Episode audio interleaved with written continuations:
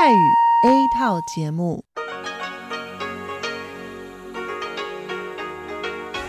ที่นี่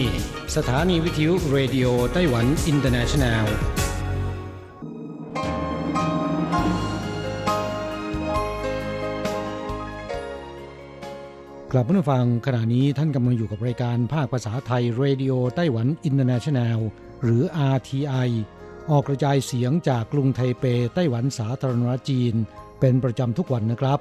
นอกจากรับฟังทางเครื่องรับวิทยุได้แล้วยังสามารถรับฟังรายการผ่านระบบออนไลน์ได้ที่ ไทย ดอท อาร์ ที ไอ ดอท โอ อาร์ จี ดอท ที ดับเบิลยู หรือที่ อาร์ ที ไอ Fanpage นะครับขอเชิญติดตามรับฟังรายการของเราได้ตั้งแต่บัดนี้เป็นต้นไป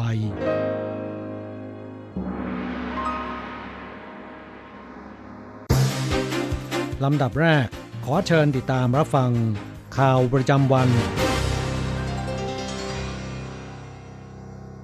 สวัสดีค่ะท่านผู้ฟังที่เคารพช่วงของข่าวจากรายการ Radio Taiwan International ประจำวันอังคารที่สิบธันวาคมปีพุทธศักราชสองพันห้าร้อยหกสิบสองสำหรับข่าวไต้หวันมีดิฉันอ่านชันทรงพุทธเป็นผู้รายงานค่ะหัวข้อข่าวมีดังนี้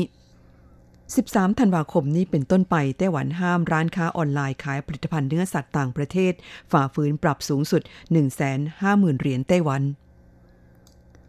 มหาวิทยาลัยหวนฮวาเปิดสำนักงานศูนย์การศึกษาต่อเนื่องประจำประเทศไทยและจัดตั้งกลไกความร่วมมือกับสถาบันอุดมศึกษาของไทยเริ่มฉีดวัคซีนป้องกันไข้หวัดใหญ่ฟรีให้แก่กลุ่มเสี่ยงระลอกที่สองแล้ววันแรกแห่ฉีด แปดหมื่น กว่าคนปีหน้าชาวเพิงหูอายุหกสิบห้าปีขึ้นไปและเด็ก สองถึงสิบสอง ขวบนั่งเครื่องบินได้ส่วนลด หกสิบห้าเปอร์เซ็นต์กรมการท่องเที่ยวไต้หวันเผยชาวญี่ปุ่นใช้จ่ายมากที่สุดส่วนไทยจับจ่ายมากที่สุดในบรรดาชาติอาเซียนไทเปเพิ่มจุดเช็คอินสีรุ้งหวังสร้างสภาพแวดล้อมที่เป็นมิตรต่อทุกกลุ่มชน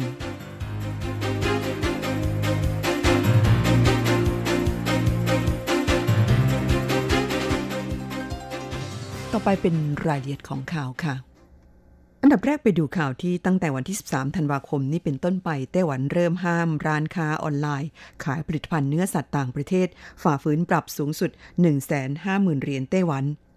คณะกรรมการการเกษตรสภาบริหารไต้หวันสาธารณรัฐจีนแถลงเมื่อวันที่เก้าธันวาคมที่ผ่านมาว่าเมื่อเร็วนี้ไต้หวันได้ผ่านร่างกฎหมายป้องกันการระบาดของโรคติดต่อในสัตว์ฉบับแก้ไขทั้งสามวาระแล้วโดยได้เพิ่มมาตราที่เกี่ยวกับการควบคุมการจำหน่ายสินค้าของร้านค้าออนไลน์ซึ่งมีผลบังคับใช้ตั้งแต่วันที่สิบสามธันวาคมนี้เป็นต้นไปจากการที่สถานการณ์การระบาดของโรคอหิวาแอฟริกาในสุกรยังคงลุกลามขยายวงกว้างออกไปอย่างต่อเนื่องหลังจากที่กฎหมายฉบับนี้มีผลใช้บังคับห้ามร้านค้าออนไลน์จำหน่ายหรือนำเข้าผลิตภัณฑ์จากต่างประเทศที่ต้องผ่านการตรวจและกักกันโรคอาทิผลิตภัณฑ์เนื้อสัตว์ผู้ฝ่าฝืนต้องระวังโทษปรับ สามหมื่น ถึง หนึ่งแสนห้าหมื่น เหรียญไต้หวันและหากไม่แก้ไขจะถูกสั่งปรับตามจำนวนครั้งที่มีการตรวจพบเข้าต่อไปมหาวิทยาลัยหวนฮวาเปิดสำนักงานศูนย์การศึกษาต่อเนื่องประจำประเทศไทยและจัดตั้งกลไกความร่วมมือกับสถาบันอุดมศึกษาของไทยศูนย์การศึกษาต่อเนื่องมหาวิทยาลัยเวินฮวาหรือ ซี ซี ยู ขานรับนโยบายมุ่งใต้ใหม่ของรัฐบาลด้วยการผลักดันการแลกเปลี่ยนและร่วมมือกับสถาบันอุดมศึกษาของไทยโดยเมื่อวันที่เก้าธันวาคมที่ผ่านมานายฉี่ซิงชิงอธิการบดีและนายฉี่คุยฟงผู้อำนวยการศูนย์การศึกษาต่อเนื่องมหาวิทยาลัยเวินฮวาได้เดินทางไปทำพิธีเปิดสำนักงานศูนย์การศึกษาต่อเนื่องประจำประเทศไทยที่กรุงเทพมหานครนอกจากนี้ยังได้ลงนาม เอ็ม โอ ยู ว่าด้วยความร่วมมือทางวิชาการกับมหาวิทยาลัยราชภัฏสวนสุนันทาและลงนามความตกลงว่าด้วยความเป็นหุ้นส่วนและความร่วมมือรอบด้านหรือ พี ซี เอ กับสถาบันสอนภาษา Follow Me Chinese Language Center นับเป็นการเปิดฉากความร่วมมือระหว่างสถาบันอุดมศึกษาไต้หวันกับไทยอย่างเป็นทางการโดยพิธีลงนามดังกล่าวนั้นมีดร.ถงเจิ้นหยวนผู้แทนรัฐบาลไต้หวันประจำประเทศไทยร่วมเป็นสักขีพยานข่าวต่อไปไต้หวันเริ่มฉีดวัคซีนป้องกันไข้หวัดใหญ่ฟรีให้แก่กลุ่มเสี่ยงระลอกที่สองแล้ววันแรกแห่ฉีด แปดหมื่น กว่าคน กระทรวงสาธารณสุขและสวัสดิการไต้หวันสาธารณจีนได้เริ่มฉีดวัคซีนป้องกันไข้หวัดใหญ่ฟรีให้แก่กลุ่มเสี่ยงเป็นระลอกที่สองแล้วโดยวันอาทิตย์ที่แปดกันยายนที่ผ่านมานั้นเป็นวันแรกมีผู้คนแห่ไปฉีดถึง แปดหมื่นหนึ่งพัน คนทำสถิติสูงสุดของการฉีดวัคซีนในวันหยุดคาดว่าเป็นผลมาจากอากาศที่หนาวเย็นผู้คนห่วงใยสุขภาพมากขึ้นบวกกับประชาชนมีความมั่นใจต่อวัคซีนชนิดสี่สายพันธุ์ที่ใช้ฉีดในปีนี้สำหรับการฉีดวัคซีนฟรีในรอบนี้นั้นเป็นการฉีดให้แก่ผู้สูงวัยที่มีอายุมากกว่าหกสิบห้าปีขึ้นไปและเด็กวัยก่อนเข้าเรียนโดยมีสถานพยาบาล หนึ่งพันสามร้อยห้า แห่งเริ่มให้บริการฉีดพร้อมกันในวันแรกคือวันที่แปดกันยายนที่ผ่านมานั้นมีประชาชนไปรับการฉีดวัคซีนรวม แปดหมื่นหนึ่งพัน คนแบ่งเป็นผู้สูงอายุ ห้าหมื่นหกพัน คนและเด็กวัยก่อนเข้าเรียน หนึ่งหมื่นแปดพัน คนนายหลัวอีจินรองอธิบดีกรมป้องกันโรคเปิดเผยว่าปีนี้กระทรวงสาธารณสุขได้สั่งซื้อวัคซีนป้องกันไข้หวัดใหญ่จำนวน สามจุดหนึ่งหกล้านโดสณวันที่เก้าธันวาคมได้ฉีดให้แก่ประชาชนไปแล้ว แปดแสนเจ็ดหมื่นโดสเหลืออีก สองจุดสามล้านโดสซึ่งคาดว่าเพียงพอต่อความต้องการประชาชนทั่วไปและกลุ่มเสี่ยงลำดับรองลงมาไม่ต้องกังวลว่าวัคซีนจะถูกใช้จนหมดก่อนที่ตนจะได้รับการฉีดข่าวต่อไปกรมการท่องเที่ยวไต้หวันเผยชาวญี่ปุ่นใช้จ่ายมากที่สุดชาวไทยจับจ่ายมากสุดในบรรดาชาติอาเซียนกรมการท่องเที่ยวกระทรวงคมนาคมไต้หวันสาธารณจีนเปิดเผยว่านักท่องเที่ยวต่างชาติส่วนใหญ่เดินทางเยือนไต้หวันเป็นเวลาสี่คืนห้าวันแต่พฤติกรรมการจับจ่ายใช้สอยของนักท่องเที่ยวแต่ละชาตินั้นแตกต่างกันออกไปด้วยหากเปรียบเทียบจากยอดจับจ่ายใช้สอยต่อวันของนักท่องเที่ยวเหล่านี้พบว่านักท่องเที่ยวญี่ปุ่นใช้จ่ายต่อวันมากที่สุดคือ สองร้อยสิบเก้าจุดสามห้าดอลลาร์สหรัฐรองลงมาคือจีน สองร้อยสิบเอ็ดจุดหกแปดดอลลาร์สหรัฐอันดับสามคือเกาหลี หนึ่งร้อยแปดสิบเจ็ดจุดเจ็ดหนึ่งดอลลาร์ขณะที่สหรัฐและยุโรปนั้นใช้จ่ายประมาณวันละ หนึ่งร้อยสี่สิบถึงหนึ่งร้อยห้าสิบดอลลาร์ส่วนนักท่องเที่ยวจากชาติอาเซียนนั้นพบว่านักท่องเที่ยวไทยจับจ่ายใช้สอยมากที่สุดคือ หนึ่งร้อยแปดสิบเก้าจุดแปดหนึ่งดอลลาร์ต่อวันนอกจากนี้กรมการท่องเที่ยวยังเผยว่าณวันที่เก้าธันวาคมยอดนักท่องเที่ยวญี่ปุ่นที่เดินทางเยือนไต้หวันในปีนี้ทะลุหลักสองล้านคนครั้งแล้วโดยประมาณ ยี่สิบเปอร์เซ็นต์ นั้นเดินทางมาเที่ยวไต้หวันเป็นครั้งที่สองถึงครั้งที่ห้าสาเหตุที่ชาวญี่ปุ่นนิยมเดินทางมาเที่ยวไต้หวันเพราะมีอาหารอร่อยและสังคมมีความปลอดภัยสูงกรมการท่องเที่ยวไต้หวันยังเผยว่าบริษัททัวร์ที่เช่าเครื่องบินแบบเหมาลำผ่านนักท่องเที่ยวมาเยือนไต้หวันตั้งแต่หกคืนเจ็ดวันขึ้นไปจะได้รับเงินอุดหนุน หนึ่งพันเหรียญไต้หวันต่อนักท่องเที่ยวหนึ่งคนนอกจากนี้เพื่อกระจายนักท่องเที่ยวต่างชาติไปยังเขตพื้นที่อื่นในไต้หวันกรมการท่องเที่ยวยังดันมาตรการให้เงินอุดหนุนบริษัททัวร์ที่เช่าเครื่องบินเหมาลำผ่านนักท่องเที่ยวไปลงที่สนามบินผิงตงมากกว่าห้าสิบคนขึ้นไปจะได้รับเงินอุดหนุนหกร้อยเหรียญไต้หวันต่อนักท่องเที่ยวหนึ่งคนอย่างไรก็ดีผู้ประกอบการธุรกิจท่องเที่ยวบางรายมองว่าการทุ่มงบประมาณเช่นนี้ได้ผลเพียงระยะสั้นเท่านั้นควรนำงบประมาณไปปรับปรุงแหล่งท่องเที่ยวจะดีกว่าข่าวต่อไปปีหน้าชาวเผิงหูอายุหกสิบห้าปีขึ้นไปและเด็ก สองถึงสิบสองขวบนั่งเครื่องบินได้ส่วนลด หกสิบห้าเปอร์เซ็นต์เทศบาลเมืองเผิงหูแถลงในวันที่สิบธันวาคมศกนี้ว่าปีหน้าเป็นต้นไปผู้สูงวัยที่อายุมากกว่าหกสิบห้าปีและเด็กอายุ สองถึงสิบสองขวบที่มีทะเบียนบ้านในเมืองเผิงหูจะได้รับส่วนลดพิเศษในการซื้อตั๋วเครื่องบิน หกสิบห้าเปอร์เซ็นต์ ของราคาตั๋วซึ่งคาดว่างบประมาณที่จะนำมาใช้เพื่อการนี้จะได้รับการพิจารณารับรองจากสภาเทศบาลเผิงหูในเร็วๆนี้โดยกองการท่องเที่ยวเมืองเผิงหูเผยว่าตามระเบียบเกี่ยวกับสวัสดิการสังคมเมืองเผิงหูผู้สูงวัยที่อายุตั้งแต่หกสิบห้าปีขึ้นไปใช้บริการระบบขนส่งมวลชนทั้งทางบกทางน้ำและทางทะเลจะได้รับส่วนลด ห้าสิบเปอร์เซ็นต์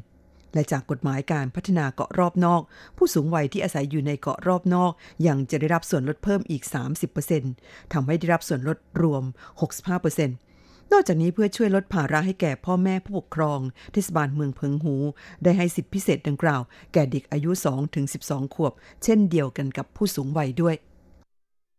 ข่าวต่อไปไทเปเพิ่มจุดเช็คอินสีรุ้งหวังสร้างสภาพแวดล้อมที่เป็นมิตรต่อทุกกลุ่มชนคุณผู้ฟังคะที่รั้วประตูด้านหน้าของสวนสาธารณะรำลึกเหตุโศกนาฏกรรมยี่สิบแปดกุมภาพันธ์ถูกทาเป็นสีรุ้งกลายเป็นจุดถ่ายรูปเช็คอินของผู้คนทุกเพศทุกวัยทุกคนบอกว่าดูสดใสมีชีวิตชีวากว่าเมื่อก่อน ส่วนที่ย่านซีเหมินซึ่งพื้นถนนถูกทาเป็นสีรุ้งกลายเป็นไฮไลท์อีกแห่งของกรุงไทเปสีรุ้งเป็นสัญลักษณ์ของการเคารพสิทธิมนุษยชนเคารพความเสมอภาคทางเพศและกลุ่มบุคคลที่มีความหลากหลายทางเพศหรือกลุ่ม แอล จี บี ที นายหลิวอี้ถิงผู้อำนวยการกองการท่องเที่ยวกรุงไทเปกล่าวว่าไทเปกำลังปรับปรุงสภาพแวดล้อมให้เป็นมิตรกับทุกกลุ่มชนจากการที่ได้ใช้สีรุ้งมาเติมแต่งบางจุดในสถานที่ต่างๆได้รับเสียงตอบรับอย่างดีหลายจุดกลายเป็นจุดเช็คอินที่ประชาชนทั่วไปและนักท่องเที่ยวจำนวนมากตั้งใจมาถ่ายภาพเช็คอินหวังว่าจะช่วยกันแชร์ภาพและเรื่องราวเหล่านี้ให้ผู้คนทั่วโลกรับรู้ว่าไทเปเป็นเมืองที่เป็นมิตรกับทุกกลุ่มชนและทุกเชื้อชาติทำฝั่งค้านั่นเป็นช่วงของข่าวไต้หวันประจำวันนี้นำเสนอโดยดิฉันอัญชันทรงพุทธค่ะ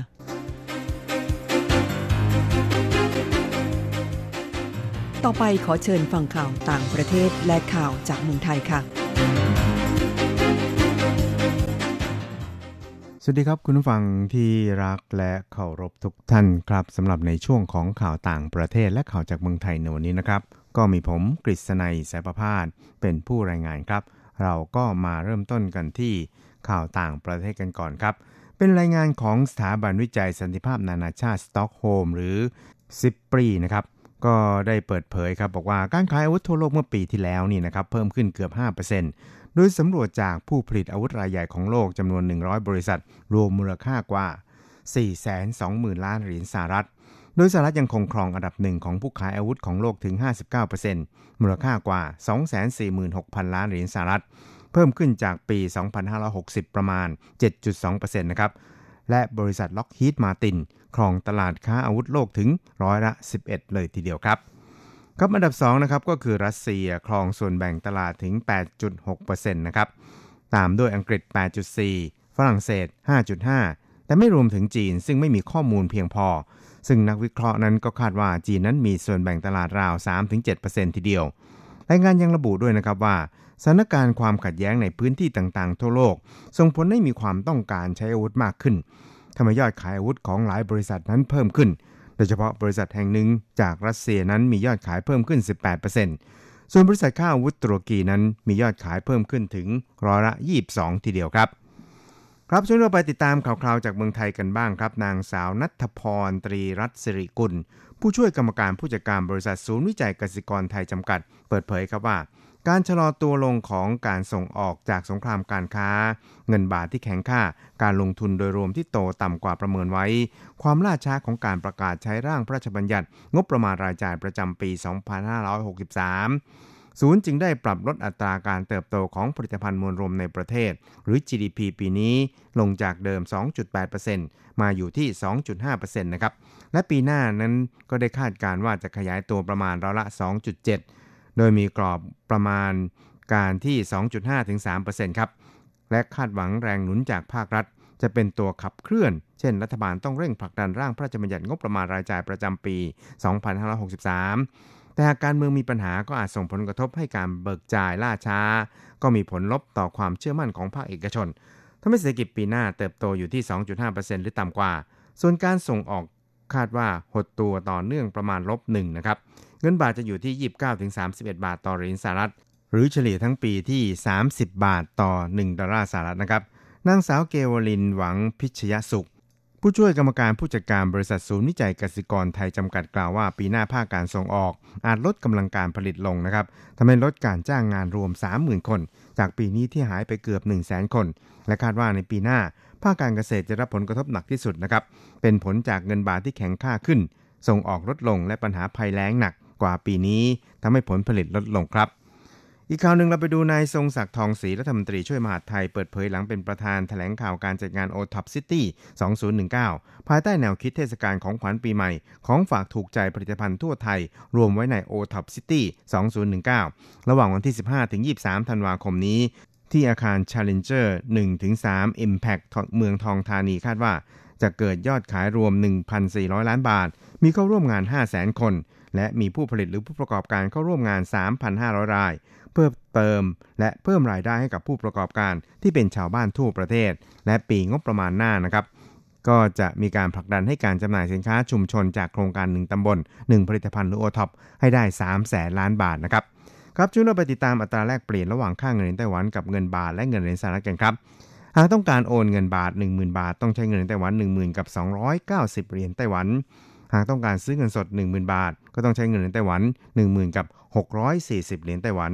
ส่วนอัตราแลกเปลี่ยนระหว่างค่าเงินเหรียญไต้หวันกับเงินเหรียญสหรัฐในวันนี้นะครับหนึ่งเหรียญสหรัฐนั้นต้องใช้เงินเหรียญไต้หวัน สามสิบจุดเจ็ดห้า เหรียญไต้หวันแลกซื้อ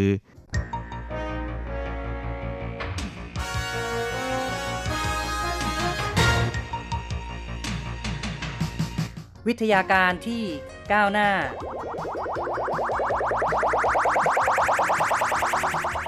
ชีวิตความเป็นอยู่ที่ทันสมัยอะไรที่ใหม่ๆล้ำยุค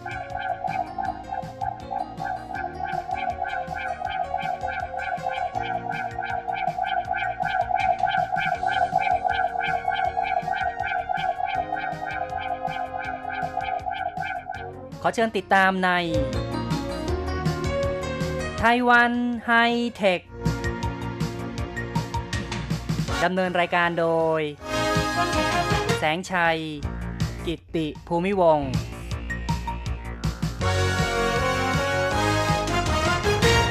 ุณผู้ฟังครับพบกันอีกแล้วในไต้หวันไฮเทคนะครับในวันนี้แสงชัยจะขอนำเสนอ Formosa วันวินฟาร์มขนาดใหญ่นอกชายฝั่งแห่งแรกของไต้หวันเริ่มเปิดใช้งานวินฟาร์มซึ่งติดตั้งกังหันลมผลิตกระแสไฟฟ้านอกชายฝั่งขนาดใหญ่แห่งแรกของไต้หวันมีชื่อเรียกว่า Formosa วันเริ่มเปิดใช้งานแล้วในเดือนพฤศจิกายนที่ผ่านมาซึ่งถือว่าเป็นหลักไม้สำคัญแล้วก็เป็นสัญลักษณ์รัฐบาลไต้หวันให้คำมั่นสัดส่วนพลังงานสีเขียวจะถึง ยี่สิบเปอร์เซ็นต์ ในปีสองพันยี่สิบห้าทั้งนี้การผลิตกระแสไฟฟ้าของไต้หวันในปัจจุบันมีการพึ่งพาพลังงานนิวเคลียร์ซึ่งก็มีโรงงานไฟฟ้านิวเคลียร์อยู่สามแห่งแล้วก็มีการใช้น้ำมันถ่านหินในการผลิตไฟฟ้ามีการใช้แก๊สแล้วก็ใช้พลังงานหมุนเวียนซึ่งส่วนใหญ่ก็จะเป็นพลังงานน้ำนะครับพลังงานลมพลังงานแสงอาทิตย์เป็นต้นในอนาคตนั้นไต้หวันก็จะเลิกการใช้พลังงานนิวเคลียร์เพราะฉะนั้นรัฐบาลก็ต้องหาแหล่งพลังงานทดแทนนะครับซึ่งก็ตั้งเป้าว่าจะเพิ่มสัดส่วนของการผลิตไฟฟ้าสีเขียวเพิ่มเป็น ยี่สิบเปอร์เซ็นต์ แล้วก็มีการส่งเสริมติดตั้งกังหันลมนะครับซึ่ง Formosa วันนั้นก็ถือว่าเป็นวินฟาร์มขนาดใหญ่แห่งแรกของไต้หวัน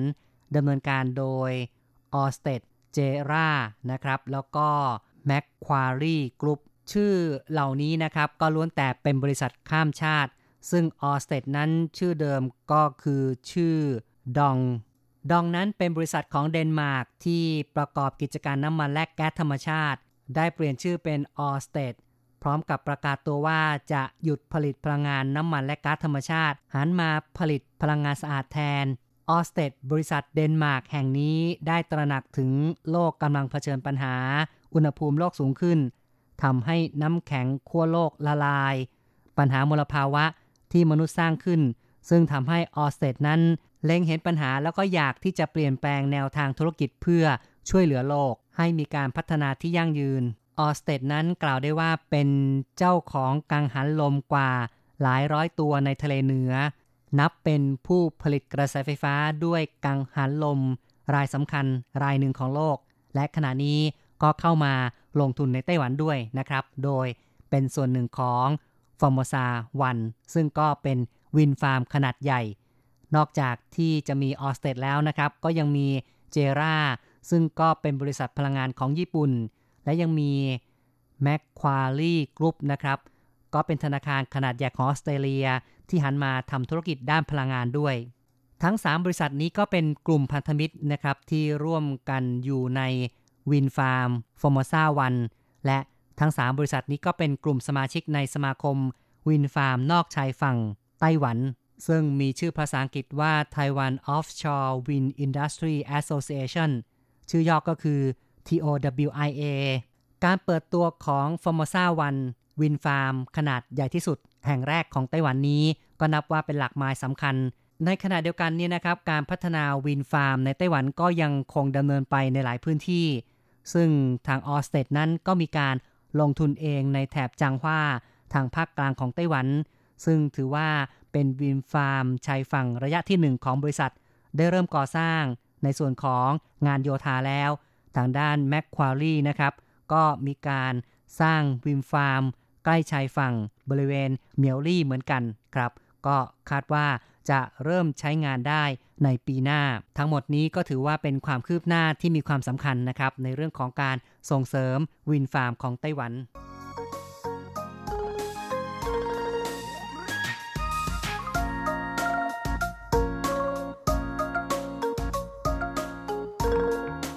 ที่ผ่านมานั้นในช่วงปีสองพันสิบเจ็ดเนี่ยก็เคยเกิดวิกฤตไฟฟ้าดับนะครับซึ่งก็เป็นวิกฤตครั้งใหญ่คือวันที่สิบห้าสิงหาคมแล้วก็เป็นสิ่งที่บ่งชี้ว่าไต้หวันจำเป็นต้องมีการยกระดับพลังงานซึ่งรัฐบาลก็จะเน้นเรื่องของพลังงานสีเขียวมากขึ้นในปีสองพันสิบหกนั้นหลังจากที่ประธานาธิบดีไช่เหวินขึ้นบริหารประเทศนั้นได้มีการตั้งเป้าหมายว่าถึงปีสองพันยี่สิบห้าการผลิตไฟฟ้าด้วยพลังแก๊สจะเหลือ ห้าสิบเปอร์เซ็นต์ นะครับแล้วก็ในส่วนของการผลิตด้วยน้ำมันและถ่านหินนั้นจะเหลือ สามสิบเปอร์เซ็นต์ ส่วนพลังงานสีเขียวก็จะต้องมีสัดส่วน ยี่สิบเปอร์เซ็นต์ ซึ่งทั้งหมดก็จะรวมกันเป็น หนึ่งร้อยเปอร์เซ็นต์ จะเห็นได้ว่าจะตัดพลังงานนิวเคลียร์ออกไปนะครับทางนี้ก็เป็นสิ่งที่ตั้งเป้าหมายว่าไต้หวันจะต้องปลอดนิวเคลียร์โดยพยายามเพิ่มการใช้พลังงานสีเขียวเพิ่มขึ้นเป็นสิ่งที่กลุ่มรณรงค์สิ่งแวดล้อมได้คาดหวังเป็นเวลานานและรัฐบาลก็กำหนดเป้าหมายประเทศปลอดนิวเคลียร์นั้นจะต้องมีการยกระดับการใช้พลังงานตอบสนองต่อความต้องการสังคมที่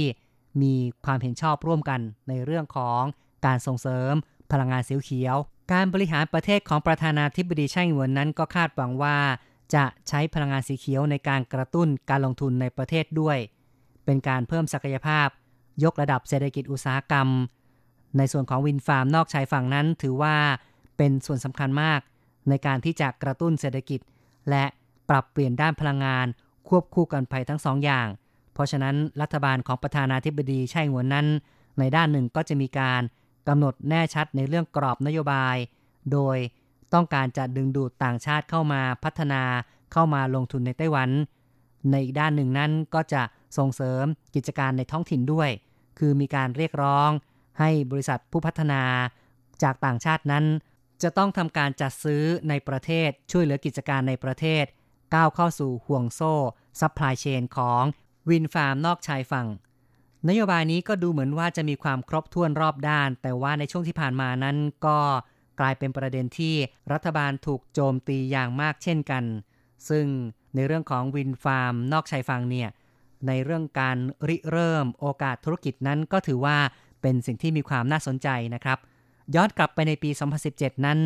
ไต้หวันเผชิญกับวิกฤตไฟฟ้าครั้งใหญ่ซึ่งก็มีทั้งไต้ฝุ่นที่พัดถล่มเสาไฟฟ้าของโรงไฟฟ้าที่หวาเหลียนจึงเกิดภาวะขาดแคลนไฟฟ้าสถานที่ราชการหน่วยงานราชการในตอนนั้นเนี่ยก็ยังต้องปิดไฟในตอนกลางวันพยายามประหยัดไฟแล้วก็ประหยัดแอร์กันนะครับต่อมาวันที่สิบห้าสิงหาคมปีเดียวกันนั้นไฟฟ้าดับเพราะเหตุขัดข้องในโรงงานไฟฟ้าความโกลาหลวุ่นวายในครั้งนั้นก็เปรียบได้กับแผ่นดินไหวครั้งใหญ่ในไต้หวันคือยี่สิบเอ็ดกันยายนปีหนึ่งพันเก้าร้อยเก้าสิบเก้านะครับเพราะว่าตอนนั้นเนี่ยหลังเกิดแผ่นดินไหวก็เกิดไฟฟ้าดับในหลายพื้นที่และวิกฤตแผ่นดินไหวสิบห้าสิงหาคมปีสองพันสิบเจ็ดก็เช่นเดียวกันนะครับเกิดการขาดแคลนไฟฟ้าจนเกิดไฟฟ้าดับปริมาณการผลิตไฟฟ้าในตอนนั้นลดลงถึง ยี่สิบเปอร์เซ็นต์ ทีเดียวจากเหตุการณ์ที่ปะทุขึ้นมาบ่อยครั้งก็ทำให้พรรคฝ่ายค้านและองค์กรต่อต้านนิวเคลียร์พากันวิจารณ์รัฐบาลว่า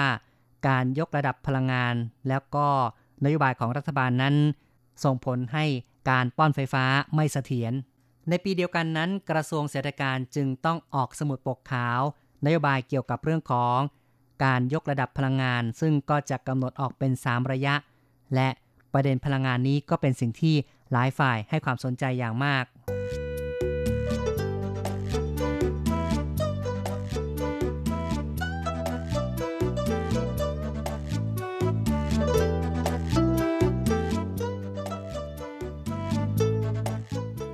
ในความเป็นจริงนี้นะครับเหตุการณ์ในปีสองพันสิบเจ็ดนั้นก็สะท้อนให้เห็นว่ามีความจำเป็นต้องยกระดับพลังงานและเป็นสิ่งบ่งชี้ไต้หวันจะต้องหลุดพ้นภาวะ แบบเดิมที่พึ่งพาโรงไฟฟ้าขนาดใหญ่แต่ว่าจะต้องอาศัยเครือข่ายกระแสไฟฟ้าซึ่งเป็นการผลิตพลังงานที่มีความหลากหลายกระจายออกไปแล้วก็มีความยืดหยุ่นมากขึ้นซึ่งจะเป็นสิ่งที่ดีกว่าดังนั้นการพัฒนาวินฟาร์มนอกชายฝั่งหรือพลังงานโซลาร์เซลล์นั้นก็เป็นวิธีการแก้ปัญหาอย่างหนึ่งที่เหมาะสมอย่างไรก็ตามกลุ่มผู้ที่สนับสนุนนิวเคลียร์ก็เสนอว่าให้ใช้นิวเคลียร์เพื่อเลี้ยงพลังงานสีเขียวก็หมายถึงว่าในขณะที่ไต้หวันยังไม่สามารถพัฒนาพลังงานสีเขียวให้สุกงอมได้ก็ควรจะรักษาโรงไฟฟ้านิวเคลียร์เอาไว้ก่อนโดยเฉพาะอย่างยิ่งไต้หวันก็มีการสร้างโรงไฟฟ้านิวเคลียร์แห่งที่สี่แต่ไม่ยอมเปิดใช้งานเพราะกลุ่มผู้ต่อต้านนิวเคลียร์พากันประท้วงนะครับก็เลยต้องปิดโรงงานทั้งที่สร้างเสร็จแล้ว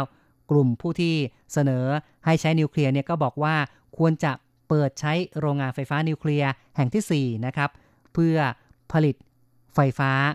ในช่วงที่พลังงานสีเขียวนั้นยังไม่สุกงอมแล้วก็ผลักดันให้มีการลงประชามตินะครับโดยบอกว่าพลังงานสีเขียวนั้นยังไม่เสถียรแล้วก็ผลการลงประชามตินั้นประชาชนก็สนับสนุนนะครับให้เปิดใช้โรงงานไฟฟ้านิวเคลียร์แต่ถึงขณะนี้รัฐบาลก็ยังคงยื้อนะครับยังไม่ยอมดำเนินการเพราะว่ายังคาดหวังที่จะผลักดันเรื่องของประเทศปลอดนิวเคลียร์ต่อไปในส่วนของการก่อสร้างโรงงานไฟฟ้าพลังงานฟอสซิลเนี่ยรัฐบาลก็พยายามที่จะระงับด้วยเหมือนกันซึ่งก็กลายเป็นประเด็นที่ว่า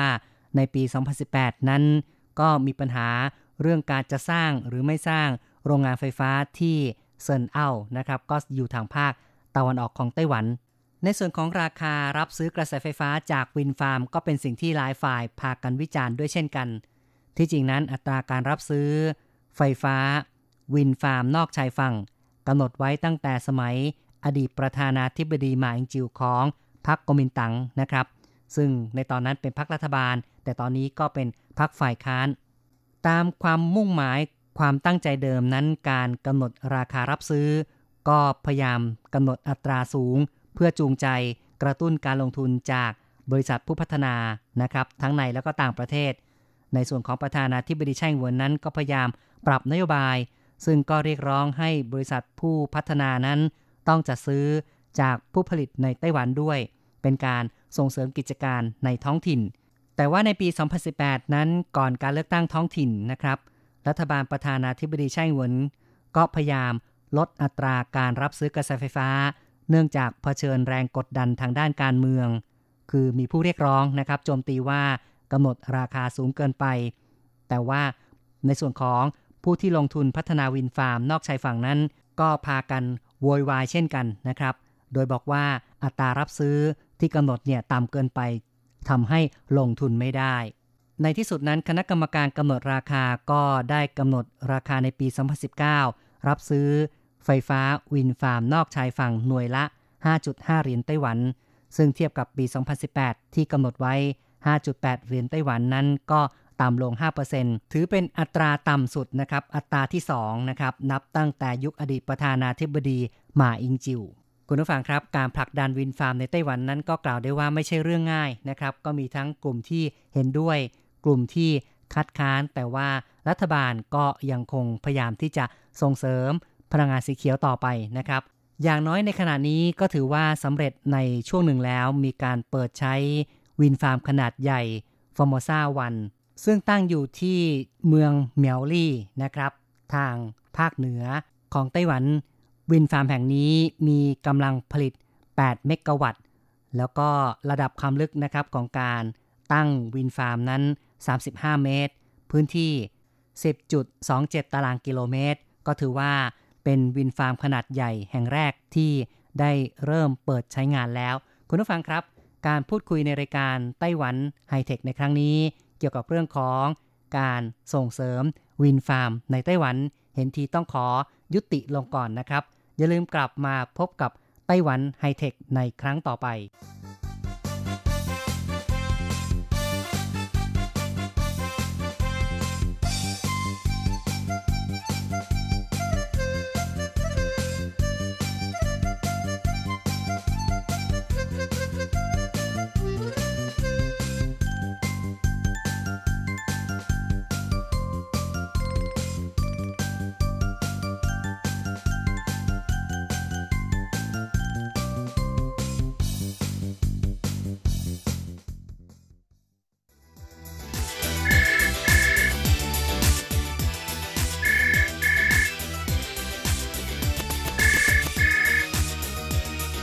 ที่นี่มีเรื่องราวมากมายที่นี่มีสิ่งที่น่าสนใจเราเชื่อว่าที่นี่มีสิ่งที่คุณอยากรู้อยากเห็นอยากสัมผัสที่นี่ไต้หวัน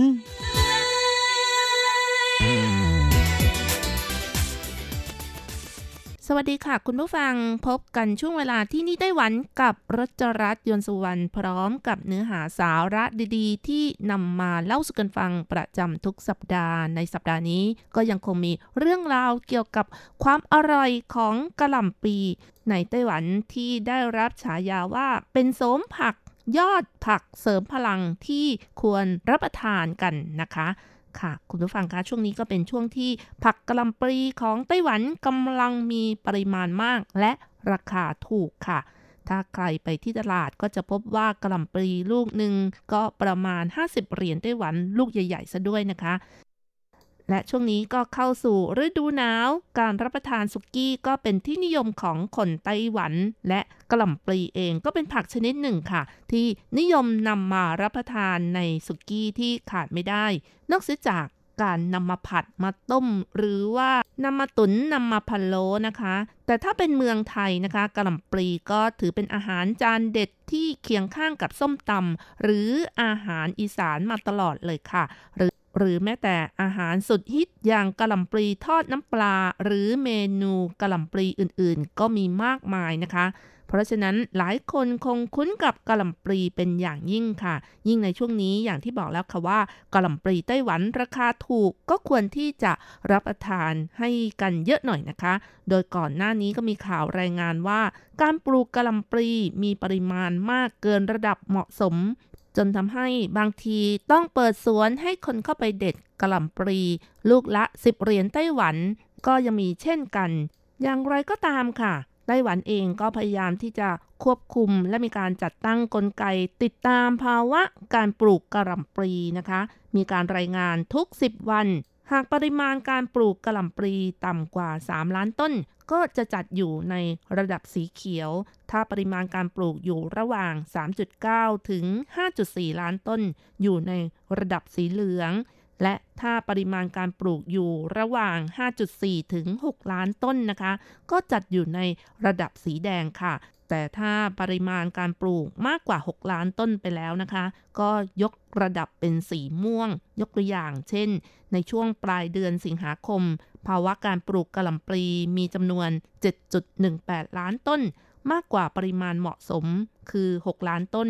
มีการปลูกมากเกิน หนึ่งจุดแปดล้านต้นเป็นต้นนะคะซึ่งก็เท่ากับว่าเป็นการเตือนภัยในระดับสีม่วงแล้วสำหรับราคาขายกะหล่ำปลีในตลาดสดทั่วไปของไต้หวันก็ขายปลีกลูกหนึ่งประมาณห้าสิบเหรียญไต้หวันหรืออาจจะถูกกว่าแพงกว่านี้ขึ้นอยู่กับขนาดและเป็นกะหล่ำปลีที่ปลูกในพื้นราบหรือบนภูเขาสูงด้วยค่ะดังนั้นนะคะกะหล่ำปลีไต้หวันราคาถูกก็ต้องเอ่อรับประทานกันเยอะหน่อยค่ะก็ต้องบอกว่าถ้าไม่มีภัยพิบัติทางธรรมชาติอย่างเช่นฝนตกหนักน้ำท่วมพายุไต้ฝุ่นพัดกระหน่ำก็จะมีปริมาณมากนอกจากนี้ค่ะถ้าพูดถึงคุณค่าของกะหล่ำปลีนั้นก็ถือได้ว่ามีคุณค่าทางโภชนาการสูงจนได้รับฉายาว่าโสมผัก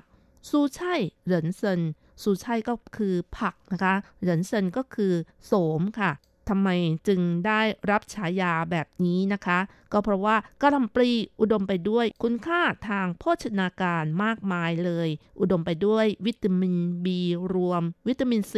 ซึ่งช่วยเสริมสร้างภูมิคุ้มกันโรคให้แข็งแรงป้องกันหวัดมีวิตามิน K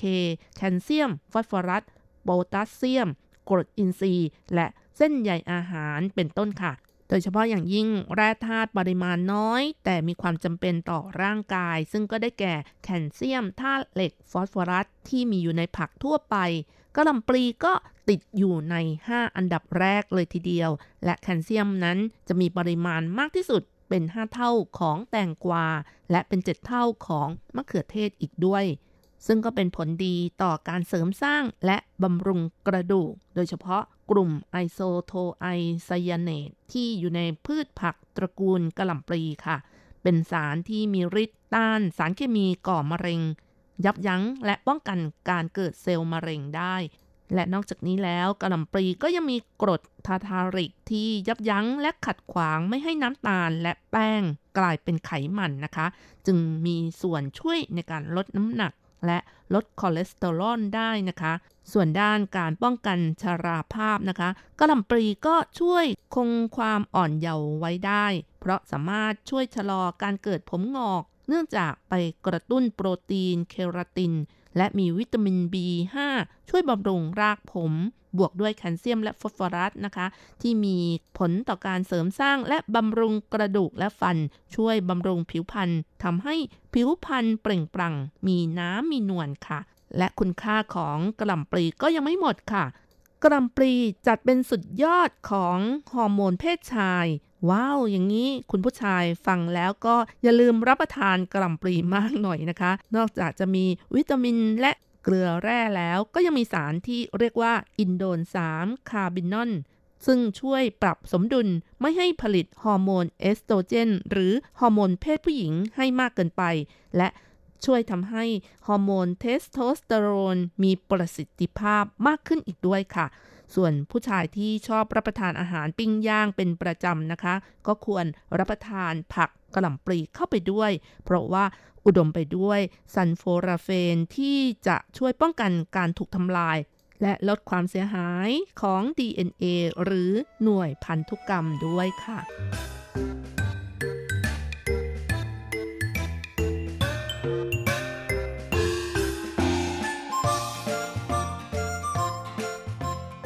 เห็นไหมคะคุณผู้ฟังกะหล่ำปลีเป็นยอดผักที่มีคุณค่าทางโภชนาการจริงๆจนคนไต้หวันบอกว่าเป็นโสมผักสู้ใช่เดินเซินเลยทีเดียวโดยเฉพาะอาหารที่บำรุงฮอร์โมนเพศชายใครที่ต้องการจะฟิตเปรี้ยรากกับติดเทอร์โบง่ายๆเพียงแต่เลือกกินและเข้มงวดมีวินัยกับอาหารและสิ่งที่ขาดไม่ได้ก็คือรับประทานกะหล่ำปลีนั่นเองค่ะที่จะช่วยชะลอความเป็นชายให้คงอยู่ยาวนาน อย่างไรก็ตามนะคะแม้กะหล่ำปลีจะมีคุณประโยชน์มากมายขนาดนี้แต่ควรรับประทานในปริมาณที่พอเหมาะและผ่านการปรุงสุกอาจจะนึ่งหรือว่าต้มก่อนน่าจะดีกว่านะคะเพราะว่าถ้ารับประทานกะหล่ำปลีดิบมากเกินไปในระยะยาวอาจจะส่งผลต่อต่อมไทรอยด์ได้ทั้งนี้ทั้งนั้นนะคะผักกะหล่ำปลีมีสารพิษที่เรียกกันว่ากอยโตรเจนนะคะซึ่งเป็นตัวขัดขวางการดูดซึมของไอโอดีนผลที่ตามมาก็คืออาจจะทำให้เป็นโรคคอพอกได้ค่ะแต่ถึงกระนั้นก็ตามสารพิษที่ว่านี้จะถูกทำลายด้วยวิธีการนำไปต้มเพราะฉะนั้นจึงควรรับประทานกะหล่ำปลีที่ผ่านการปรุงสุกแล้วจะดีกว่าแม้ว่าวิตามินจะหายไปบ้างก็ตามแต่ก็มีคำแนะนำว่าการเกิดปัญหาจากสารพิษชนิดนี้ไม่ใช่ว่าเกิดขึ้นได้ง่ายๆนะคะเพราะว่าถ้ารับประทานมากจนเกินขนาดได้รับสารไกลโตเจนต้องเป็นการรับประทานแบบนานๆแล้วก็ต่อเนื่องเป็นประจำและปริมาณมากๆด้วยค่ะเพราะฉะนั้นก็ไม่ต้องตกอกตกใจและกังวลเกินเหตุไปนะคะถ้ารับประทานไม่มากก็จะไม่มีปัญหาในเรื่องนี้ค่ะนอกจากนี้นะคะกะหล่ำปลีก็ยังช่วยลดความอ้วนได้ด้วยว้าวผู้หญิงฟังแล้วคงหูผึ่งนะคะเพราะว่าก่อนหน้านี้ก็มีวิธีการลดความอ้วนของคนญี่ปุ่นโดยการรับประทานกะหล่ำปลีกันค่ะซึ่งนักโภชนาการก็ชี้ว่าก่อนรับประทานอาหารหลักให้รับประทานกะหล่ำปลีกับน้ำสลัดไขมันต่ำสักจานหนึ่งก็จะช่วยให้เรารู้สึกอิ่มท้องนะคะเพื่อลดปริมาณการรับประทานอาหารหลักสำหรับผู้ที่รับประทานอาหารหลักปริมาณมากๆแต่ถ้ารับประทานกะหล่ำปลีเป็นอาหารหลักอย่างเดียวก็ไม่ใช่เป็นวิธีการลดความอ้วนที่ถูกต้องนะคะเพราะจะทำให้ขาดความสมดุลของสารอาหารยังต้องรับประทานอาหารให้ครบห้าหมู่เป็นสิ่งที่ถูกต้องค่ะกะหล่ำปลีเป็นผักที่เก็บไว้ได้นานนะคะหากวางในที่อากาศถ่ายเทได้สะดวกวางหลายวันก็ไม่เน่าไม่เสียถ้าใส่ถุงซิปใส่ผักเก็บไว้ในตู้เย็นก็แช่ได้หลายวันค่ะ สำหรับในไต้หวันแล้วถ้ามองจากรูปร่างภายนอกของกะหล่ำปลีก็พอจะแบ่งเป็นสองประเภทด้วยกันประเภทแรกก็จะเป็นประเภทที่ปลูกในพื้นที่ราบนะคะรูปร่างหน้าตาของกะหล่ำปลีก้นจะแบนๆหน่อยพิงพิงเตอร์ส่วนกะหล่ำปลีที่ปลูกบนภูเขาสูงก้นของกะหล่ำปลีออกจะแหลมเจียนๆเตอร์ฮ่าๆอย่างนี้ก็ไม่ต้องบอกเพียงแค่ดูจากภายนอกแล้วนะคะก็พอจะรู้แล้วนะคะทั้งนี้ทั้งนั้นขึ้นอยู่กับสภาวะอากาศที่ปลูกด้วยค่ะเพราะว่าบนภูเขาสูงอุณหภูมิต่ำกว่าบนพื้นราบกะหล่ำปลีจะเติบโตในทรงแหลมกว่าแต่ถ้าจะถามว่ากะหล่ำปลีแบบไหนอร่อยกว่าแน่นอนนะคะกะหล่ำปลีที่ปลูกบนภูเขาสูงจะอร่อยกว่าแน่ค่ะเพราะว่ากรอบหวานกว่าและราคาแพงกว่าด้วยเพราะฉะนั้นคุณผู้ฟังอยากจะรับประทานกะหล่ำปลีที่อร่อยก็ต้องเลือกกะหล่ำปลีที่ปลูกบนภูเขาสูงเจียนเจียนเตอในส่วนของก้นกะหล่ำปลีจะแหลมแหลมนะคะส่วนรัชรัตน์เองนะคะก็ชอบแบบก้นแหลมค่ะเพราะว่ากรอบอร่อยผัดแล้วอร่อยมากนะคะแกะเป็นกาบๆแช่น้ำแล้วก็บิดพอเป็นคำไม่ต้องใช้มีดหั่นเวลาผัดใส่เกลือเล็กน้อยก็หวานธรรมชาติแล้วค่ะแม้จะแพงหน่อยก็คุ้มนะคะแต่ถ้าเลือกไม่ได้ก็หยวนหยวนไปนะคะเพราะว่าขึ้นอยู่กับฤดูกาลด้วยค่ะฤดูกาลของกะหล่ำปลีก็แตกต่างกันโดยปกติแล้วถ้าเป็นกะหล่ำปลีที่ปลูกบนพื้นราบส่วนใหญ่ก็มีมากในช่วงของฤดูหนาวจนถึงฤดูใบไม้ผลิค่ะส่วนฤดูกาลที่มีเยอะของกะหล่ำปลีบนภูเขาสูงก็คือช่วงฤดูร้อนจนถึงฤดูใบไม้ผลิเพราะฉะนั้นถ้าอยู่ในไต้หวันก็จะมีกะหล่ำปลีรับประทานได้ตลอดทั้งปีเลยค่ะคุณผู้ฟังคะคนไต้หวันก็มีคำถามว่าก่อนนำกะหล่ำปลีมารับประทานควรล้างหรือว่าแกะออกเป็นกาบๆหรือไม่เพราะดูจากรูปร่างภายนอกแล้วกะหล่ำปลีสะอาดสะอ้านมากเลยค่ะไม่มีโคลนไม่มีขี้ดินติดมาเลยนอกจากนี้กะหล่ำปลีลูกใหญ่การที่จะแกะทีละกาบทีละใบมาล้างหลายคนก็บอกว่ายุ่งยากไปนะคะหลายคนคิดว่าไม่ต้องล้างก็ได้อย่างไรก็ตามค่ะถ้าดูจากลักษณะการเจริญเติบโตของกะหล่ำปลีแล้วก็พบว่ามีการเจริญเติบโตจากข้างในขยายออกไปข้างนอกกาบที่อยู่ข้างนอกก็จะอยู่ข้างนอกส่วนกาบที่อยู่ข้างในก็จะอยู่ข้างในหากมีการฉีดยาฆ่าแมลงจะฉีดจากด้านนอกและเว้นช่วงการฉีดและมักใช้ยาฆ่าแมลงที่ใช้สารตกค้างต่ำและเมื่อถึงตอนที่จะเก็บไปขายนะคะก็มักจะไม่มีการฉีดยาฆ่าแมลงอีกแล้วส่วนกาบด้านนอกที่ไม่สวยก็จะเด็ดทิ้งอย่างไรก็ตามแม้ดูว่ามันสะอาดนะคะแต่ทางที่ดีควรจะล้างให้สะอาดก่อนรับประทานถ้าให้ดีก็ควรจะลอกหรือว่าปอกเปลือกออกแล้วก็แช่น้ำสะอาดประมาณสิบนาทีหลังจากนั้นล้างด้วยน้ำสะอาดอีกครั้งก็จะช่วยลดสารพิษตกค้างได้ร้อยละยี่สิบห้าถึงเจ็ดสิบสอง ค่ะซึ่งเป็นวิธีการที่ได้ผลมากที่สุดส่วนวิธีการอื่นๆที่จะขจัดสารพิษตกค้างก็อย่างเช่นว่าแช่ด้วยน้ำด่างทับทิมล้างด้วยน้ำไหลจากก๊อกหรือว่าแช่น้ำส้มสายชูหรือเกลือป่นก็เป็นวิธีการที่ทำได้เช่นกันค่ะสรุปแล้วก็ควรล้างกะหล่ำปลีก่อนรับประทานทุกครั้งนะคะยิ่งถ้าเป็นกะหล่ำปลีที่ปลูกในเมืองไทยแล้วนะคะได้ข่าวว่ามีการใช้สารยาฆ่าแมลงกันมากมักจะมีการตรวจพบว่ามีสารเคมีตกค้างในกะหล่ำปลีมากเกินกำหนดเป็นผักที่ติดอันดับหนึ่งในห้าของผักที่มีสารปนเปื้อนมากที่สุดด้วยค่ะเอาละค่ะคุณผู้ฟังเวลาของรายการหมดลงอีกแล้วนะคะอย่าลืมค่ะกลับมาติดตามเรื่องราวดีๆกับรัชรัตน์ในช่วงเวลาที่นี่ไต้หวันสัปดาห์หน้าเวลาเดียวกันสำหรับวันนี้ขอให้ทุกท่านโชคดีมีความสุขสวัสดีค่ะ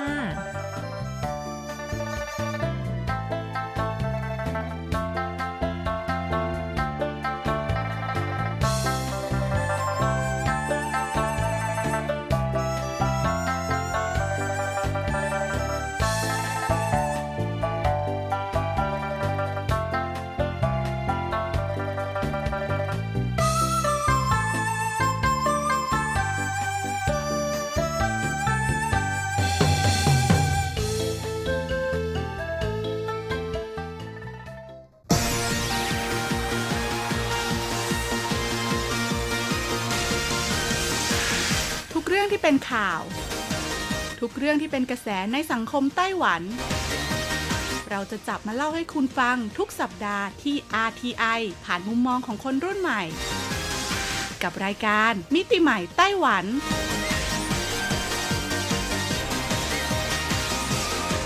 สวัสดีค่ะคุณผู้ฟัง อาร์ ที ไอ ที่เคารพทุกท่านขอต้อนรับเข้าสู่รายการมิติใหม่ไต้หวันค่ะรายการที่จะนำเสนอเรื่องราวดีๆใหม่ๆที่เกิดขึ้นในไต้หวันผ่านมุมมองของคนรุ่นใหม่นะคะดำเนินรายการโดยดิฉันดีเจยุ้ยมณพรชัยวุฒิค่ะ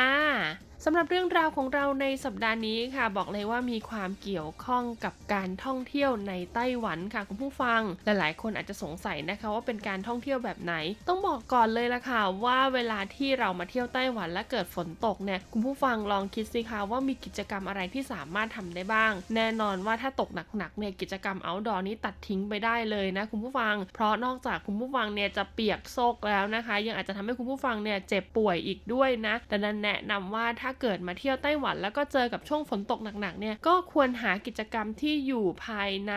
สถานที่ปิดหรือว่าอินดอร์เนี่ยทำจะดีกว่านะคะซึ่งโดยปกติแล้วก่อนหน้านี้เราก็เคยแนะนำพวกงานนิทรรศการต่างๆหรือว่างานเอ็กซิบิชันต่างๆในไต้หวันค่ะมีทั้งแบบเข้าฟรีแล้วก็มีทั้งแบบเสียตังค์รวมถึงพิพิธภัณฑ์ต่างๆด้วยอ่าแต่หลายๆคนก็บอกว่าแหมมาถึงไต้หวันทั้งทีเกิดฝนตกทั้งอาทิตย์อย่างนี้ก็แทบจะไม่ได้เห็นวิวทิวทัศน์ความสวยงามธรรมชาติของไต้หวันเลยจริงไหมล่ะคะแต่ตอนนี้ค่ะต้องบอกเลยว่าปัญหานี้กำลังจะหมดไปค่ะหากใครมาเที่ยวไต้หวันแล้วโชคดีโชคดีเจอกับฝนตกนะคะยาวต่อเนื่องติดกันหลายๆวันยุ้ยมีอีกหนึ่งวิธีการค่ะมีอีกหนึ่งกิจกรรมดีๆที่อยากชวนให้ทุกท่านไปสัมผัสกันเพื่อจะได้เปิดประสบการณ์มุมมองใหม่ๆในไต้หวันที่เรียกได้ว่าคุณจะต้องรู้สึกประทับใจอย่างแน่นอนเลยทีเดียวจะเป็นวิธีการท่องเที่ยวแบบไหนและเราจะไปเที่ยวที่ไหนกันบ้างนั้นถ้าพร้อมแล้วเราไปฟังกันเลยค่ะ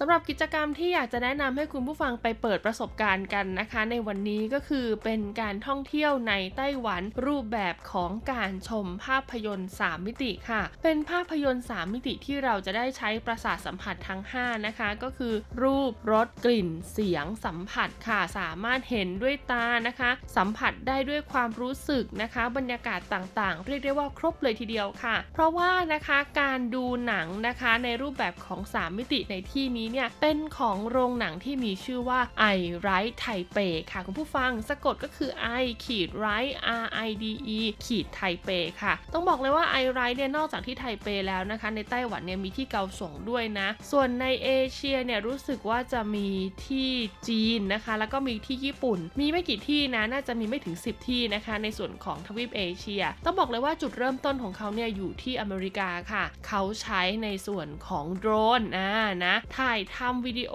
ค่ะคุณผู้ฟังในรูปแบบของ ทรี ดี หรือว่าสามมิติออกมาค่ะแล้วก็นำมาร้อยเรียงกันเป็นภาพยนตร์นะคะความยาวก็จะอยู่ที่ประมาณสิบนาทีบวกลบนะไม่เกินนะคะเพราะว่าด้วยความที่เป็นภาพยนตร์สามมิติแล้วก็ต้องบอกเลยว่าเราเนี่ยจะได้ดูภาพยนตร์นี้ในมุมมองของ Bird Eye View อ่าคือภาพที่เห็นเนี่ยจะให้ความรู้สึกเหมือนกับว่าคุณเนี่ยเป็นนกตัวนึงที่กำลังบินอยู่อ่าหรือว่ากำลังนั่งอยู่บนเครื่องร่อนขนาดใหญ่นะคะแล้วก็มองลงมาแล้วก็บินผ่านไปยังสถานที่ต่างๆตามภาพที่เขาได้ร้อยเรียงมาในเรื่องนั่นเองแหละค่ะต้องบอกเลยว่าโรงหนังสามมิติ iRide Taipei นะคะเพิ่งเปิดดำเนินการมาได้หนึ่งปีเท่านั้นเองค่ะเปิดมาพร้อมกับห้างสรรพสินค้า Breeze Nanshan หรือว่าเหวยฟง Nanshan ค่ะอยู่ข้างๆกับตึกอาคารไทเปหนึ่งศูนย์หนึ่งแล้วก็ข้างๆกับตึก เอ ที ที โฟร์ Fun นะคะก็คือหากใครเนี่ยมีโอกาสไปเที่ยวในส่วนของตึกไทเปหนึ่งศูนย์หนึ่งแล้วไม่อยากจะขึ้นไปชมวิวนะคะบนตึกนะเพราะว่าวันนั้นอาจจะอากาศไม่ดีอากาศปิดยุ้ยแนะนำว่าให้คุณเดินขยับขยับมานิดหน่อยค่ะตึกสูงสูงสวยๆนะคะอยู่บนชั้นหกค่ะขึ้นลิฟต์มาได้เลยนะออกจากลิฟต์มาแล้วนะคะคุณก็จะเห็นเลยละค่ะเป็นรูปแบบของโรงหนังสามมิติขนาดใหญ่สีฟ้าชื่อว่า iRide Taipei นั่นเองสำหรับ iRide Taipei นะคะก็จะเปิดให้บริการทุกวันค่ะตามเวลาของห้างเลยนะก็คือตั้งแต่ สิบเอ็ดโมงเช้าถึงสามทุ่มครึ่งค่ะแล้วก็ ก็จะมีในช่วงเวลาการฉายนะคะภาพยนตร์สามมิติเนี่ยรอบต่างๆแตกต่างกันไปค่ะซึ่งใครที่สนใจเนี่ยก็สามารถเช็คได้นะคะไม่ว่าจะเป็น Facebook iRide Taipei หรือว่าจะเป็นเว็บไซต์ ไอไรด์ไทเป ดอท คอม ค่ะมีเป็นภาษาอังกฤษให้อ่านกันด้วยนะคะเหมือนเราจองตั๋วหนังทั่วไปเลยหรือว่าคุณเนี่ยจะมาดูในส่วนของตารางฉายภาพยนตร์เนี่ยด้านหน้าก็ได้นะคะแล้วก็มาจองตั๋วแล้วก็เดินเที่ยวในห้าง Breeze Nanshan ก่อนอ่านะพอถึงเวลาแล้วก็ค่อยมาดูรอบถัดไปเพราะว่าแต่ละรอบเนี่ยจะห่างกันเพียงแค่ สิบถึงยี่สิบ นาทีเท่านั้นเองแล้วก็ต้องบอกเลยล่ะค่ะว่าเขาก็จะมีในส่วนของกฎระเบียบนิดหน่อยนะคะสำหรับใครที่จะเข้าชมในรูปแบบของการเปิดประสาทสัมผัสทั้งห้าให้คุณเนี่ยได้สัมผัสกับบรรยากาศของภาพยนตร์นะคะดังนั้นเขาก็จะมีกฎระเบียบอย่างเช่นใครที่มีอาการโรคหัวใจใครที่กำลังท้องอยู่นะคะหรือว่าใครที่รับประทานอาหารอะไรมาแบบจุกๆอะไรอย่างเงี้ยเขาก็ไม่อนุญาตให้เข้าไปชมได้นะคะหรือว่าใครที่เป็นคนพิการนะคะมีในส่วนของน้ำหนักตัวเกินหนึ่งร้อยกิโลกรัมนะคะสามารถเวียนหัวได้ง่ายเด็กนะคะอายุไม่ถึงสิบสองปีนะคะก็จะต้องมีผู้ปกครองเนี่ยคอยดูแลนะแต่ถ้าหากว่าไม่มีผู้ปกครองคอยดูแลเนี่ยก็ไม่สามารถเข้าไปได้นะคะความสูงต่ำกว่าหนึ่งร้อยเซนติเมตรก็ห้ามเข้าค่ะคนที่ดื่มเครื่องดื่มแอลกอฮอล์มาหรือคนที่มีอาการเจ็บป่วยไม่สบายเนี่ยก็ไม่ให้เข้าคนที่มีในส่วนของบาดแผลเพิ่งผ่าตัดมาใหม่ๆเนี่ยก็ไม่สามารถเข้าได้นะคะซึ่งกฎระเบียบทั้งหมดทั้งมวลนี้นะคะเขาก็จะแปะอยู่ตรงบริเวณจุดจำหน่ายบัตรหรือว่าเคาน์เตอร์จำหน่ายบัตรค่ะดังนั้นหากใครนะคะไปเที่ยวก่อนจะซื้อตั๋วเนี่ยให้ตรวจสอบศักยภาพของตัวเองให้เรียบร้อยก่อนนะคุณผู้ฟังไม่ใช่เพราะอะไรค่ะเพราะว่าความปลอดภัยของคุณเองนะแล้วก็ต้องบอกเลยว่าภาพยนตร์หลักนะคะของ iRide Taipei ก็แน่นอนค่ะเป็นภาพยนตร์สามมิติเรื่องราวของการท่องเที่ยวทั่วไต้หวันค่ะต้องบอกว่าทั่วไต้หวันจริงๆคุณผู้ฟังแล้วก็บางมุมนะคะที่เขาได้ตัดต่อออกมาเป็นภาพยนตร์เรื่องนี้เนี่ยก็ต้องบอกเลยว่าเป็นมุมอันซีนของไต้หวันด้วยค่ะคือถ้าปกติแล้วเนี่ยเราจะไปเที่ยวในจุดจุดนี้เนี่ยเราอาจจะต้องเดินทางใช้เวลานานนะคะแต่ที่นี่ค่ะจะทำให้คุณเนี่ยเหมือนได้ไปเที่ยวในสถานที่นั้นจริงๆโดยที่คุณเนี่ยไปแบบลักษณะเหมือนบินไปนะเป็นประสบการณ์ที่ต้องบอกเลยว่าน่าตื่นเต้นแล้วก็น่าประทับใจด้วยค่ะคือถ้าคุณไปดูภาพยนตร์เรื่องนี้นะยุ้ยเชื่อว่าคุณจะรู้สึกอยากออกไปเที่ยวไต้หวันในจุดที่เขาพาเราไปเนี่ยมากขึ้นอยากไปสัมผัสจริงๆว่าตรงนั้นเนี่ยสวยจริงหรือเปล่านะคะแต่ถึงแม้ว่าเราจะไม่ได้ไปสัมผัสจริงๆนะเราก็จะสามารถเก็บความประทับใจแล้วก็ความตราตรึงใจอันเนี้ยไว้นะคะแล้วก็ไปบอกเล่าให้กับเพื่อนๆฟังได้ว่าไต้หวันเนี่ยมีความสมบูรณ์ของทรัพยากรธรรมชาติมีความงดงามของสถานที่ท่องเที่ยวและสิ่งแวดล้อมรวมถึงวัฒนธรรมประเพณีต่างๆมากมายขนาดไหนค่ะ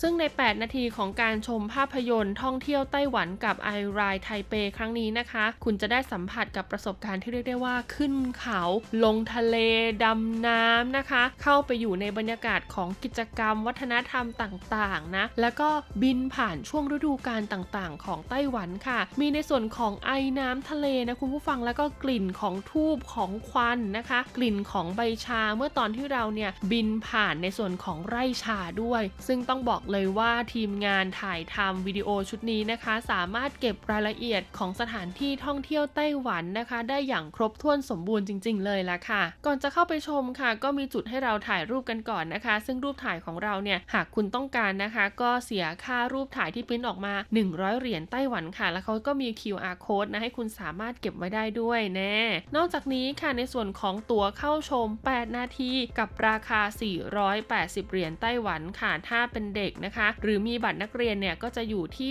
ราคาสองร้อยสี่สิบเหรียญไต้หวันนะคะหรือว่าถ้าเป็นในส่วนของผู้สูงอายุเด็กอายุต่ำกว่าหกปีก็จะอยู่ที่ราคาสองร้อยสี่สิบเหรียญไต้หวันเช่นเดียวกันนอกจากนี้ค่ะในแต่ละเดือนนะคะในแต่ละช่วงเทศกาลต่างๆเนี่ยเขาก็จะมีโปรโมชั่นนะซึ่งคุณก็สามารถเข้าไปดูโปรโมชั่นของเขาได้ทางเว็บไซต์เลยทีเดียวนะคะบอกเลยว่างานนี้นะคุ้มค่า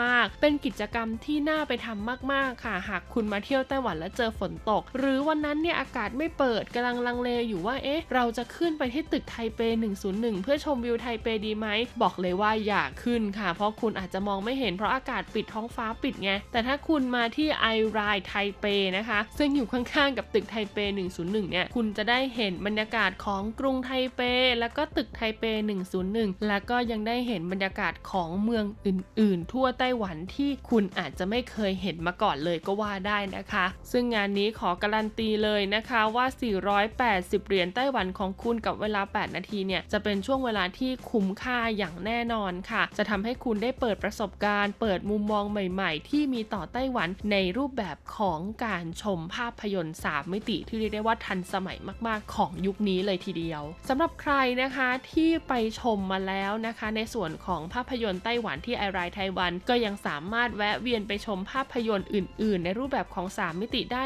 ค่ะเขาก็จะมีการนำเอาภาพยนตร์จากประเทศต่างๆที่นำเสนอในรูปแบบเดียวกันเนี่ยมาทำการสลับหมุนเวียนสับเปลี่ยนฉายกันไปเหมือนโรงหนังปกติทั่วไปเลยค่ะอาจจะหนึ่งเดือนสองเดือนเปลี่ยนครั้งหนึ่งนะคะไม่ว่าจะเป็นช่วงที่ยุ้ยไปเนี่ยก็จะมีภาพยนตร์อเมริกาก็คือท่องไปในอเมริกาและภาพยนตร์การ์ตูนแอนิเมชันสามมิติของประเทศญี่ปุ่นนั่นเองแหละค่ะและในปีหน้านะคะรู้สึกว่าจะมีภาพยนตร์ที่เกี่ยวข้องกับออสเตรเลียนะคะทวีปออสเตรเลียมาฉายให้กับเราได้ชมกันด้วยงานนี้ต้องบอกเลยว่าความทันสมัยของเทคโนโลยีค่ะคุณผู้ฟังทำให้ในอนาคตเนี่ยเราอาจจะไม่จำเป็นต้องเดินทางไปถึงประเทศนั้นๆเราก็สามารถท่องเที่ยวสัมผัสประสบการณ์นะคะของสถานที่ต่างๆในแต่ละประเทศทั่วโลกได้แล้วล่ะค่ะเอาเป็นว่าหากใครที่สนใจนะคะก็เข้าไปดูข้อมูลกันก่อนหรือว่าเข้าไปสอบถามข้อมูลเพิ่มเติมเช็คโปรโมชั่นต่างๆได้เลยนะคะไม่ว่าจะเป็นทาง Facebook หรือว่าทางเว็บไซต์ที่ iRide Taipei ค่ะ i